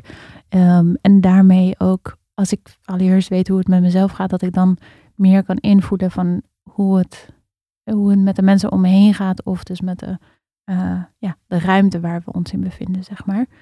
Ehm, Dat is weer dat ik-wij wereld, wat je Ja. net ook beschreef. Hè? ja. Ja, dat is wel ook een, een, een vrij constante, denk ik. Dan, dat krijg ik soms ook wel terug van collega's die zeggen dat ik het dan altijd weer heel groot wil maken. Met de hele wereld erbij betrekken, zeg maar. Eh, maar dat is, ja, eh, voor mij, werk, voor mij werkt dat wel. Ik denk, ik heb ook wel, eh, ook, ook wel gezien hoor, dat het soms juist heel fijn is als je het gewoon klein maakt. Nou, oké, maar wat moeten wij dan nu hier Mm. wat willen wij dan nu binnen ons eigen team anders gaan doen, zeg maar, zonder de, de hele wereld bij de context erbij te halen. Eh, maar voor mij werkt dat, dat uitzoomen wel ook. Eh, omdat dat weer, dat is toch uiteindelijk waar, we, waar, waar ik het voor doe, denk ik. Ook om inderdaad om Ja. bij te dragen. Hoe ervaar je dat? Op het moment dat je dat voor, zeg maar, hoe, hoe, ja, hoe, hoe is dat? Zeg maar, op het moment dat je dat bijvoorbeeld voor een groep doet, dan wel op het moment dat je optreden, dan wel dat je faciliteert of dan wel dat je schrijft? Of, Ja. Bijvoorbeeld dus met het gedicht van, de, van die klimaatmars, van het klimaatalarm. Ehm, dan probeer ik wel heel, dan, dan, dan eh, tune ik even in met dat, ehm, met die, met die intentie van dat, van dat grotere geheel, zeg maar. Dat ik, eh, of dat ik wil schrijven vanuit die intentie om dat te dienen. Ehm, en ook met een groep, als, voordat we een proces beginnen, dat ik gewoon heel even een moment neem om, om ik denk dat er veel zit dus in die intentie zitten, om een moment te nemen om in de intentie te zetten dat, uh, dat het een goed proces mag zijn, dat de mensen mogen leren wat ze, wat ze te leren hebben, dat ze de uh, juiste gesprekken met elkaar kunnen hmm. voeren. Dus ik denk dat er veel zit in gewoon even dat ja, je, mensen kunnen nu niet zien, maar wat ik met mijn, wat ik met mijn handen doe. Maar dat soort van het wijdere uh, waar we in zitten, om dat heel even zo uit te nodigen om, om, om mee, te, mee te doen. Ja, ja. Dus je, intern heb je, maak je die intentie en daarmee wordt het voor anderen ook toch makkelijker, ook al hoef je niet eens te zeggen. Ja. Ja, ja. interessant. hey, dat, dat is dat dienstbare aan de ene kant, dat had je daarvoor ook al. Alleen misschien um, misschien nog wel te veel. Als in dat, mm. dat, ook bepaalde. Het is meer een observatie waar misschien, waar misschien naast me benieuwd bent hoe jij, hoe jij dat vindt. Maar dat je dus ook een mate van. Het is niet volwassen worden, maar het is een mate van het ook professioneel doen. En op een manier dat het ook jezelf dient. Um, dat het een beetje bijgekomen is door de, mm. door de tijd heen mm. of zo. Mm. Hoe, yeah. wat, wat, wat is het proces bij jou dat dat mogelijk gemaakt heeft? Dienstbaar was je ervoor ook, hè? dan kom ik namelijk gratis opdagen. Dan ben ik heel dienstbaar.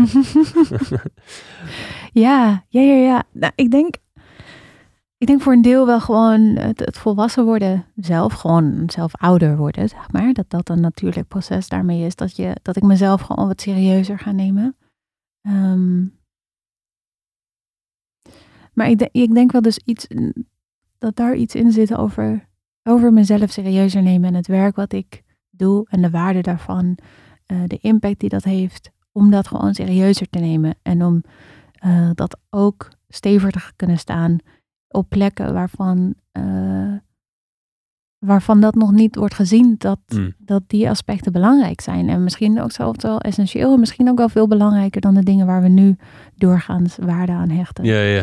Um, om daar, om daar zelf gewoon, ik denk dat ik daar zelf gewoon veel steviger in sta. En daarmee dus ook in contact naar anderen toe.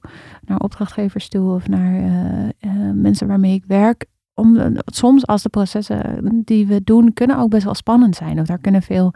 Um, uh, die kunnen soms een soort van vaag aanvoelen of um, emotioneel worden. Yeah. Of, dus om daar steviger in te kunnen staan en, en dan ook daarmee ja, om mensen daar echt meer in uit te nodigen.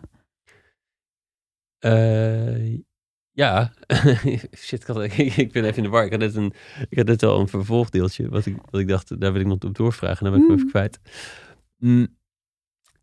Uh, want ik, raakte, ik was even, oh ja, wat je zei over het emotionele, dat, je, dat, dat, dat zit ook in, de, in de, sommige uh, plekken waar je, waar je veel doet met feminisme en racisme, is natuurlijk ook mm. die emotionele kant heel erg hard ja. uh, aanwezig. Ja. Um,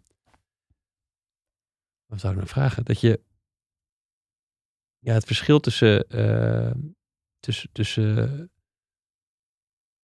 nou ja, hoe ik je herken van inderdaad acht jaar geleden het, het, het, en, en, en hoe nu, hoe je ehm, het, het gniffelig en heel ne een beetje nederiger naar, het, de, de, maar, maar naar nog krachtiger. Want je had mm. toen ook wel dat je, dat, je, dat, je, dat je het inzicht duidelijk had en dat je als je het zei, dan werd er geluisterd en dat je nu met meer ja, meer bravoer misschien. Mm. Op een goede, op een positieve mm. manier kan ik het mm. durf te zeggen. Dus ik ben heel benieuwd hoe, dat, hoe je dat geleerd hebt. Ja, mooi. Ja, ik denk dat daar verschillende dingen in hebben bijgedragen. Uh, ik, denk het, ik denk eigenlijk wel, we hadden het net over het spoken word uh, uh, aspect. En ik denk dat daar wel een, een dat dat eigenlijk misschien wel een grotere rol heeft gespeeld dan ik me realiseer op andere vlakken van mijn werk. Dus om, om dus op uh, verschillende podia yeah. uh, zo stevig te gaan staan. En, en met name ook bijvoorbeeld in de uh, theatertour die we hebben gedaan, Rauw, daarin zat ik vrij snel in de opening van het stuk dat ik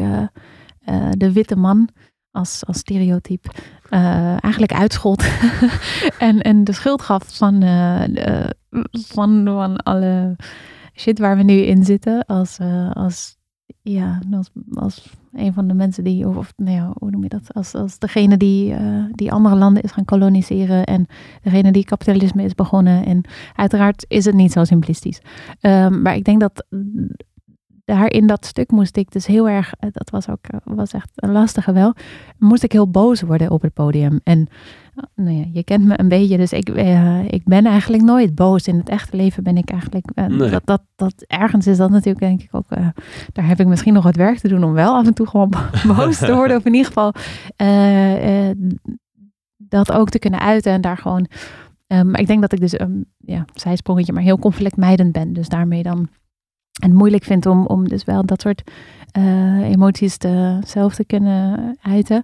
Maar dat ik dat in dat stuk wel heb moeten doen en heb moeten oefenen en daar die grens soort van over heb moeten gaan. Ik denk dat dat. Ja, overwinnen misschien in plaats ja, van overgaan. Overwinnen, ja, ja, mooi. Ja, beter.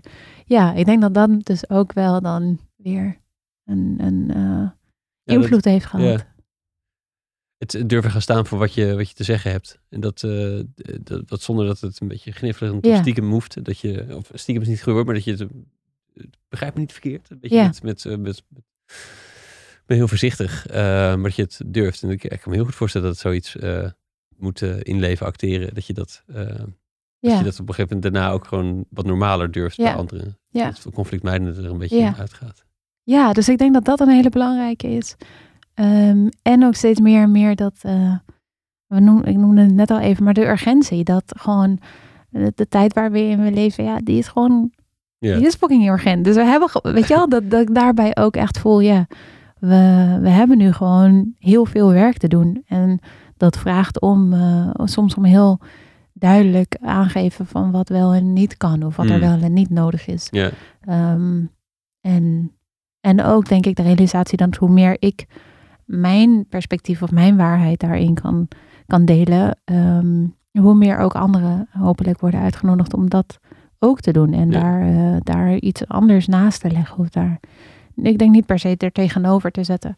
Uh, in hoe we nu met veel, uh, mm-hmm. ja, met sommige vraagstukken omgaan. Dat het een tegenover het ander staat. Ik denk dat dat niet per se ons verder brengt. Dus er maar wel dat we al die verschillende perspectieven naast elkaar nodig hebben. Ja. Dus hoe meer ik mijn perspectief uh, in kan brengen, hopelijk hoe meer andere mensen dat ook. Ja, de tijd om daarmee te, te wachten of ermee te, dan maar, te, dan maar, maar in te slikken omdat je het een beetje spannend vindt, dat is, uh, de, daar is het moment niet voor. Zo. Ja. Ja, ja.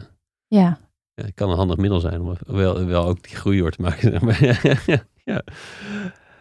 Hey, is laatst, niet helemaal als laatste, maar wel als uh, laatst over het nieuws, over de reis, zeg maar. Dus over, je beschreef al dat, dat alles oneindig interessant bleef. Mm. Vijf, uh, ik haal net al het grapje terug van die vijf vakken. En die, in plaats van gewoon twee extra vakken. En, ja. uh, en, en uh, nog anderhalf jaar extra studiepunten scoren gewoon omdat het leuk is. En ja. dan nog maar een master. En dan ja. nog maar een, een, een nog een keertje ergens mee, mee mogen kijken. Mm. Oneindig mm. door. En, en, dus het continu blijven willen ontwikkelen. gekoppeld met je bent je instrument en het is je werk gekoppeld met die sterke missie, hoe balanceer jij die, die aan de ene zijde intrinsieke motivatie voor, maar ook extrinsieke druk? Uh, en, en, en ook werk en vlammen en aanstaan de hele tijd. Ja. Dus hoe ga je daarmee om? Um, ja, wat mooie vraag ook. Um, het is heel erg zoeken naar balans. Uh, en, en soms is die balans er wel goed en soms ook helemaal niet. Um, ik denk uh, sowieso wat één ding wat heel fijn voor mij werkt is om, um, ik probeer een paar keer per jaar, als het even lukt, een paar keer per jaar, maar anders in ieder geval één keer, um, een paar dagen in mijn eentje gewoon te zijn. En, um, en mijn telefoon uit te zetten, geen scherm. Uh, en, en de klokken ook die er in het huisje zijn, allemaal de batterijen oh, ja, uit ja, ja, Dus geen scherm en geen kloktijd, zeg maar. en dan gewoon weer even zo helemaal met mezelf en, uh, en veel wandelen en buiten zijn en, en gewoon tijd doorbrengen in de natuur. Ik vind het heerlijk om dan zo'n tijdje in een bos te zitten en dan zo'n paar mieren en vliegjes en rupsen te observeren en gewoon eens te, en dan weer te denken, oh ja, er is zoveel wat, zoveel leven gewoon wat om me heen gebeurt en wat om ons heen gebeurt. Uh, wat gewoon yeah. uh, doorleeft zonder dat wij daar iets voor yeah. hoeven te doen, weet je wel. dus dat, ik merk dat, dat dat helpt me heel erg om daar, uh, ja, daar dan weer even zo die, um, meer eh, geankerd in te voelen. Um, en ik dus ook wel gewoon de dagelijkse, dagelijkse beoefeningen. Ik denk dat daar, ik kan daar soms ook wel in doordraven, denk ik. Dat ik probeer, het liefste wil ik gewoon elke dag twee uur lang beginnen met allereerst uh, wandelen en meditatie en yoga en dingen. Zo, maar ja. dan begint mijn dag pas twee uur later, mijn werkdag. Ja. Dus de aanhalingstekens ja. pas twee, jaar, twee uur later. En half negen ergens beginnen was al een probleem. nou wil ik dat wel voor de record. Ik kan ook gewoon heel goed op tijd um, ja, maar dat vind ik juist ook wel echt uh, zo'n geluk van, van dus uh, zelfstandigen zijn. Van wel dus ondernemer zijn of mijn eigen tijd in kunnen delen. Dat ik dat gewoon zo erg uh, zelf in de hand heb. Ja. Um, en dat voelt, die vrijheid die ik daarmee ervaar. Ik voel me, ik voel me echt enorm vrij gewoon in. Um, Helpt ook in die balans. Ja, ja, mm. in de dingen kiezen die ik wel en niet doe. En, en ik voel me heel dankbaar dat ik eigenlijk alleen maar projecten doe waar ik in geloof en waarvan ik denk dat ze belangrijk zijn. En dus ik daar, um, daar haal ik ook gewoon heel veel. Um, hoe zeg je dat? Ja, niet, niet zozeer alleen maar energie, maar gewoon veel drive uit, denk ik. Of zo. Daar haal dat. Ja. Um, het, het, voelt, het voelt waardevol wat ik aan het doen ben. En het is maar een klein, een klein ding. Dus wat, wat je wel noemde over de urgentie. Soms vind ik dat wel een, een moeilijke als ik dan denk aan ja, als ik wel echt even stilsta bij wat er allemaal op ons af kan, kan, kan gaan komen, zeg maar. Dat ik daarvan wel denk, alle Jezus, ik weet niet hoe we daar... Uh, nou ja, soms, soms kan ik daar wel dan even mezelf in verliezen. Dat ik denk, hoe gaan we daar dan in hemelsnaam mee om? Als je ziet dat er nu al met 65 miljoen uh, vluchtelingen wereldwijd op dit moment... Uh, dat, dat we ze nu al tegenhouden, zeg maar, aan de grenzen van, van Europa. En als er voorspellingen zijn dat dat uh, 200 of 300 miljoen worden als de Sub-Sahara nog, nog veel heter wordt de komende tien jaar of zo, dan denk ik, ja, hoe gaan we dat dan, hoe gaan we dat dan doen? Weet je, we kunnen toch niet, al, daar moeten we echt wel andere oplossingen voor gaan vinden. Ja, dus die haast die geeft een extra druk en dat geeft meer stress. Ja, ja. dus er zijn ook zeker wel uh, momenten, dus daarmee moet ik dan soms gewoon even geen kranten lezen of even niet, uh,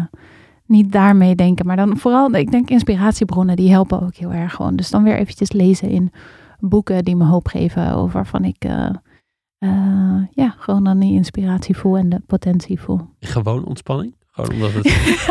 ja, doe ik ook wel hoor. Doe ik ook wel. ja? Nee, zeker Friends. Ik kijk heel veel Friends. Ja, Zien we lekker meer op elkaar dan ik dacht. Ja, oh, gelukkig. Ja. ja. nee, zeker. Ja, gewoon lekker familie zien. En, en toen het kon heel graag ook dansen en in cafeetjes. En mm. uh, festivals en, en concerten en theater en zo. Ja, nee, dat is allemaal. Ja. dat zit er ook wel. dat zit het, uiteraard. uiteraard. Cool. Um, ja, we hebben al best wel wat besproken. Mm. We zijn ook nog niet. Het is ook nog, zeg maar, het lijkt ook alsof we nog de helft te gaan hebben. Ik vrees dat het voor nu wel te veel wordt. Maar de, de, um, dat, ik ben wel nog even benieuwd naar waar je droomt dat je werk zich heen gaat evolueren. Mm. Dat er niet zozeer een punt, maar wel welke richting dan misschien? Ja, oeh. Zat ik al even over na te denken. Um, sowieso hoop ik met, met Spoken Word Poetry daar gewoon veel meer mee te doen. Dat is ook wel een beetje een intentie die ik voor mezelf heb gezet eerder, ergens vorig jaar. Dat ik dacht, ik wil dat gewoon veel meer nog samenbrengen met de hosting en, en trainingswerk wat ik doe. Um, en, en het ook een groter onderdeel van mijn werk laten worden. Dat, dat lijkt me echt heel erg mooi.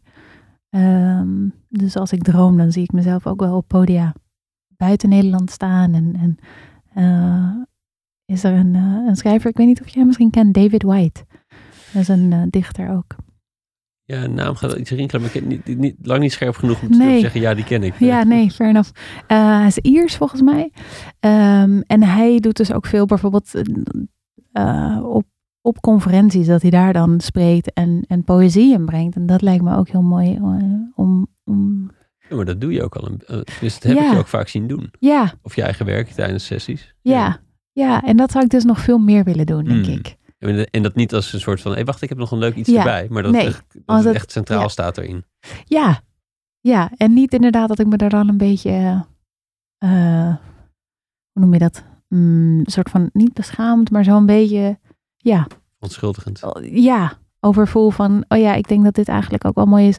Omdat ik dus denk, wel echt denk dat poëzie echt op een andere manier, net als zoveel vormen van kunst, mensen op een andere manier kan raken. En dus dat stuk van, kan je, eh, kunnen we ons laten raken in ons hart? Omdat als we, als we die plek weer, weet je, als, als je van daaruit gaat handelen, dan, ik denk dat we dan zoveel mooiere dingen doen dan, dan we, als we doorgaan, zitten we heel erg in ons hoofd en heel erg rationeel en heel erg calculerend en heel erg, misschien ook wel veel eigen belang of korte termijn. Of, en ik denk dat het hart ons veel meer in staat stelt om uh, nee, dat allemaal te switchen naar veel meer grotere geheel, langere termijn, zachtheid. Um, en, en dat kunst en, en dus ook spoken word daar, of poëzie daar, daar mensen heel erg in kan uitnodigen. Dus dat het daarmee eigenlijk een hele grote kracht heeft, maar dat ik het dus inderdaad vaak dan wel nog inbreng als soort van, nou ja, uh, nog niet dat ik daar echt dus inderdaad dus voor durf te gaan staan dan van, dit is eigenlijk een essentieel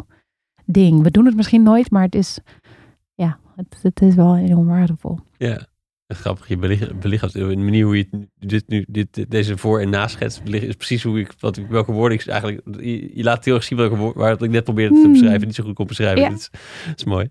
wat leuk. Ja, het zou heel vet zijn. Ik, hmm. ik, um, welke hulp zou je erbij nodig hebben? Um, kunnen gebruiken is misschien een fijnere. Mm. Ja, allebei hoor. Um, ja, ik denk, ik denk wel, het lijkt me heel mooi om samen te werken met, uh, met mensen daarin. Um, er zijn ook wel een paar, uh, die, die zijn nog ver weg hoor. Dus ik denk nog niet dat dat direct er. Maar Kate Tempest bijvoorbeeld, zij is een um, Britse, uh, is een Britse dichter. Die ik echt enorm, ja, uh, zo, zulke prachtige teksten en zulke krachtige maatschappijkritische teksten ook. Dus het lijkt me super tof als ik, uh, als ik met hen zou kunnen samenwerken. Ooit. Uh, ik klop hem meteen af, je weet het niet. um, ja, dus ik denk, nou, wat me zou kunnen helpen daarin is denk ik ik ben nu bezig, ik ben al bijna een jaar bezig of langer met The Artist Way. Ik weet niet of je dat boek toevallig kent. Ja. Ja, en dat, dat helpt dus heel erg met. Pressfield of niet? Nee, hoe heet hij? Uh, is het niet Steven Pressfield? Nee, het is Julia... gaat hij, gaat hij ja, hij gaat uit, kijk, kijk. Dan gaat hij een tas open. Julia Cameron. Ja. Oh, er zijn er twee. Oh ja? Oh. Nee, ja, of ik ben in de, ik, ik zal in de war zijn. Dat is ongetwijfeld de reden. Maar deze herken ik ook. Ja. ja dus, deze heb ik niet gelezen over. Nee, ja, hij is heel tof. Ik dacht, ik neem hem mee, want ja, het leek me mooi om. Is dit misschien het antwoord op de volgende vraag? Dat denk ik wel. dit is zeker een van mijn inspiratiebronnen. Ja, nee, dit is een boek. Uh, The Artist Way: A Spiritual Path to Higher Creativity is de, de ondertitel geschreven door Julia uh, Cameron. Um, ook al wel nou, 25, 30 jaar geleden, al een hele tijd geleden. Um, het is twaalf weken met elke week een ander thema rondom creativiteit. Um, het heet ook A Course in Discovering and Recovering Your Creative Self. Je hoeft er niet per se uh, jezelf als kunstenaar te zien om, om dit te doen. Het gaat, veel, het gaat heel erg over gewoon die creativiteit die ieder van ons heeft. Om die weer uh, daar veel meer weer te laten stromen. Maar super mooie, veel, heel veel opdrachten die over ja, uh, gewoon om jezelf op een net weer wat andere manier te laten denken, groter te laten dromen en daar ook dingetjes in te gaan doen. Mm. Uh, dus ik denk dat ik dit, uh, ik ben hier dus wel al een jaar mee bezig en je moet er dus eigenlijk drie maanden mee bezig zijn. Dus ik, ik neem mijn tijd. Goed. um, maar ik denk dat dit, dat dit boek me ook wel onder andere heel erg heeft geholpen in veel meer een beeld kunnen durven te vormen. Van hoe zou ik het eigenlijk heel graag willen? Wat is dan eigenlijk mijn droom? Omdat ik helemaal met kunstenaar uh, zijn of, of dichter zijn, ik vind het, dat uh, uh, vind ik nog wel moeilijker om mezelf spoken word dichter te noemen bijvoorbeeld. Omdat ik dan heel snel denk, ben ik, ben ik wel goed genoeg? Ja, je doet het pas 20 jaar. Ja, maar als alsnog, er zit zo'n stuk in naar dat, um, wat het dus niet zou moeten zijn, maar dat andere mensen je goed genoeg zouden hmm. moeten vinden.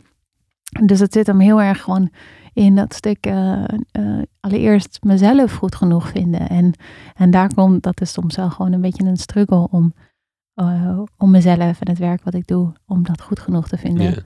En daar weer die zachtheid in te hebben. En ja, dat is wel denk ik ook eentje die terugkomt en die ook juist door ondernemer zelf te zijn, denk ik.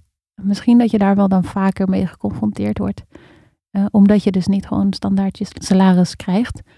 Maar omdat je, ja, mensen moet overtuigen of opdrachten moet Ja, krijgen en het is of- ook een beetje persoonlijk, want je vraagt jezelf te verkopen. Of je vraagt iemand je, jou Ja. eh, in te huren. Ja, In jou als instrument. En, Ja. dat, dat is heel anders, ja. mm, Dus misschien voor een ondernemer die een product heeft ook iets minder persoonlijk als freelancer in de zin dat je ja, je merk bent in feite. Is dat, eh, is dat ook iets spannenders? Ja. En, Ja. en die hele reis waar we een beetje omheen gedanst hebben met, eh, eh, met dat serieus nemen, durven vragen, volwassen worden. Dat dat eh, allemaal daarin meespeelt. mm. Ja. Ja. Maar Ja. vet. Ja. Ehm, was dit jouw boekentip? Want dit is natuurlijk mijn, mijn enige vaste rubriek in de uitzending. Ja. Zoiets. Maar dat je, dat welke, wel- is dit, dit, dit was er één Ja. van. ah, je Ik- hebt er ik- nog één. ik- Oh, wat een feest. Ik heb, er, ik heb er meer mee, uiteraard. De hele bibliotheek komt hier uit de tas. Bijna wel. Ik kon ook niet zo goed kiezen, dus ik dacht, ik neem, ik neem gewoon verschillende. Oei. eh, Little Book of Practice van, van Alia Ja. Instituut. Ehm, Active Hope van Joanna Macy. Joanna Macy is een deep e- ecologist en, en eh, boeddhiste en systeemdenkster. Hoe zei je Ehm, dat eerste? Active Hope. Ja, ja en, en zij is, wat Joanna Macy. Oh, deep ecologist. Deep ecologist. Ja. Eh, wat het verschil is met een deep ecologist en ecologist, dat, dat antwoord moet je schuldig blijven. Maar zij heeft een, ehm, zij is voor mij echt een voorbeeld omdat ze een, een soort van body of work heeft ontwikkeld. Dat heet het, het werk dat herverbindt. En dat gaat heel erg over het werken met emoties die eh, erbij komen kijken als je je openstelt voor wat er eigenlijk gebeurt in de wereld. En eh, ehm, verbindt met het lijden wat er ook plaatsvindt. En, en zij gaat heel erg uit van het idee dat dat waar je verdrietig van wordt, ook dat is waar je omgeeft en waar je liefde voor voelt. En dat dat dus eigenlijk enorm veel kracht heeft. Dus Mm. dat, eh, waar we, wat je nu bijvoorbeeld ziet in dat, dat mensen bang zijn voor klimaatverandering of, of wat gaat dat, die, die gevolgen daarvan. En, en dan een neiging om of je daarvoor af te sluiten of te doen alsof het niet, niet bestaat. Of, ehm, maar dat dat eigenlijk niet, zo, niet een hele effectieve respons is. En dat als we in plaats daarvan juist ons toewennen, toewenden en, en juist je, jezelf openstelt voor, goh, wat, wat doet het met me? En oh, ik word er wel misschien bang van of ik maak me zorgen of ik weet niet wat het gaat, hoe, hoe de wereld eruit ziet eh, voor mijn kinderen als ze twintig zijn. Of, ehm, en dat dat juist zeg maar een, een kracht kan aanwakkeren om er dan dus iets mee te willen gaan doen. Dus hij heeft heel mooi een, een soort van spiraal ontwikkeld rondom Mm. Hoe je daarmee kan werken als individuen, maar ook als groepen. En eh, ze is inmiddels al bijna in de negentig, eh, nog steeds actief. En eh, dus al sinds de jaren zeventig ook met kern, nou ja, tegen kernenergie als activiste. En van daaruit heeft ze dit ontwikkeld. Ehm, nou heb ik er nog een stapel, maar ik weet niet of we ze allemaal kunnen. kunnen Nou ja, we kunnen het ze gewoon opnoemen, want Ja. dat iemand die het niet wil horen, die kan gewoon zeggen, ik stop met luisteren. Oké, cool. nou, je, is, Ja, ja, dan komen er ja, nog. je had er al drie liggen en nu komen Ja. er nog zes bij. Ja. Ja. Oké, deze, deze wil ik twee. nog wel. Kies er twee. oké. Eh, Shambhala, Sacred Path of the Warrior. eh, geschreven door eh Trungpa Rinpoche Rinpoche. Ehm eh, Yocham Trungpa Rinpoche, moet ik zeggen. Eh, de founder van Shambhala, van een boeddhistische stroming. Ehm, en dit boek heeft me echt enorm in geïnspireerd. Hij, hij heeft het dus over warriorship. Over het idee dat je enerzijds, eigenlijk waar we het in ons gesprek ook over hadden. Enerzijds eh, zacht kan zijn en anderzijds ook fierce en, en juist krachtig en stevig kan gaan staan. En dat die twee elkaar niet uitsluiten, maar juist enorm krachtig zijn als je ze samenbrengt. Mm. Ehm, dus dat boek, eh, daar, daar blader ik af en toe nog steeds. Is Doorheen. Zo beschreef ik jou van de week. Ja. Of een paar jaar geleden ook. Ja. Ja, ja. Mooi. Ehm, Laatste, Maaike. laatste. Oké, nou dan ga ik, omdat, de, omdat deze gaat, podcast gaat over ondernemerschap, vind ik deze een hele mooie van David White, die ik al eerder noemde. Crossing the Unknown Sea, Work as a Pilgrimage of Identity. Ehm, en hij beschrijft hierin gewoon heel mooi over hoe ons werk dus niet zozeer alleen maar eh, de 9 to 5. En er is trouwens echt, heel, ik vind helemaal niks mis uiteraard met 9 tot 5 werken. Ehm, maar niet alleen, dat het niet alleen hoeft te zijn dat waar je geld mee verdient, maar dat het juist een, een ontdekkingstocht kan zijn naar wie je bent en wat je rol in deze wereld is en, en wat jouw bijdrage in deze wereld is.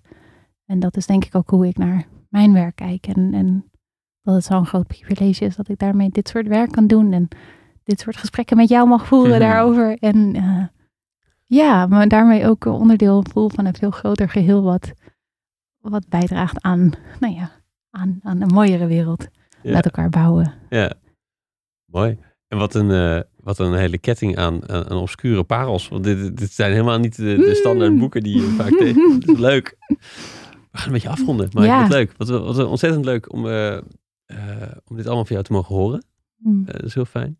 Um, is er nog, voordat ik afsluit, nog, nog een soort droomklantorganisatie waar je voor zou willen, werk zou willen mogen doen? En je denkt, nou, als ik die nu eens even noem, dan gaan er vast wel mensen achter de schermen dit mogelijk maken. Nou, we hebben wel een, een kleine droom met, uh, en ik zeg bewust we, omdat uh, de mensen met wie ik uh, de klimaatalarmvideo heb mogen maken, daarvan zijn we nu bezig om daar een Engelse versie van te maken. En er is een brief onderweg naar David Attenborough. Hopelijk gaat hij daar positief op antwoorden. maar als David Attenborough niet de voice-over van de Engelse versie uh, wil gaan doen, dan, um, dan lijkt het me heel tof als daar Barack Obama of iemand anders die zou, zou willen doen. En voor degenen die de video nog niet hebben gezien, misschien kan jij die daar in, in de link posten. Um, maar ja, we willen heel graag eh, die video gewoon verder brengen. Uh, enerzijds van, met de beelden, maar ook gewoon met het, het, het gedicht wat ik daarbij heb kunnen schrijven. Um, dus dat is wel een beetje mijn droom. Dat om, daar, om mensen te vinden die kunnen helpen om die gewoon uh, op heel veel meer plekken te, te ja. brengen. Die gaat erbij komen, zeker. Mm, zeker. Dankjewel. Hey, dankjewel.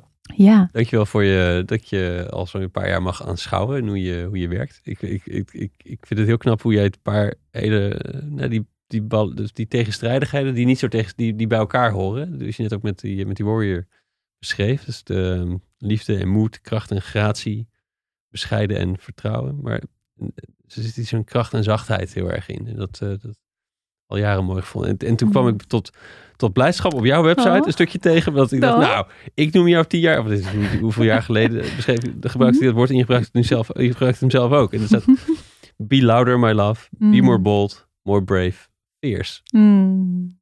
ja, dat is het. Dankjewel. Dankjewel, Tijmen. Wat een uh, super, super leuk om dit gesprek zo te mogen voeren. Dankjewel voor de uitnodiging en, en dank. Ja. Mm. Zou jij het? Dit is maar, we hadden het hiervoor over het, het, ritueel. Het ritueel. Ja, dat is de rode knop. Ja, en er zit echt veel in rituelen, hè? Mm. Gaan we lekker geheim laten wat het allemaal is.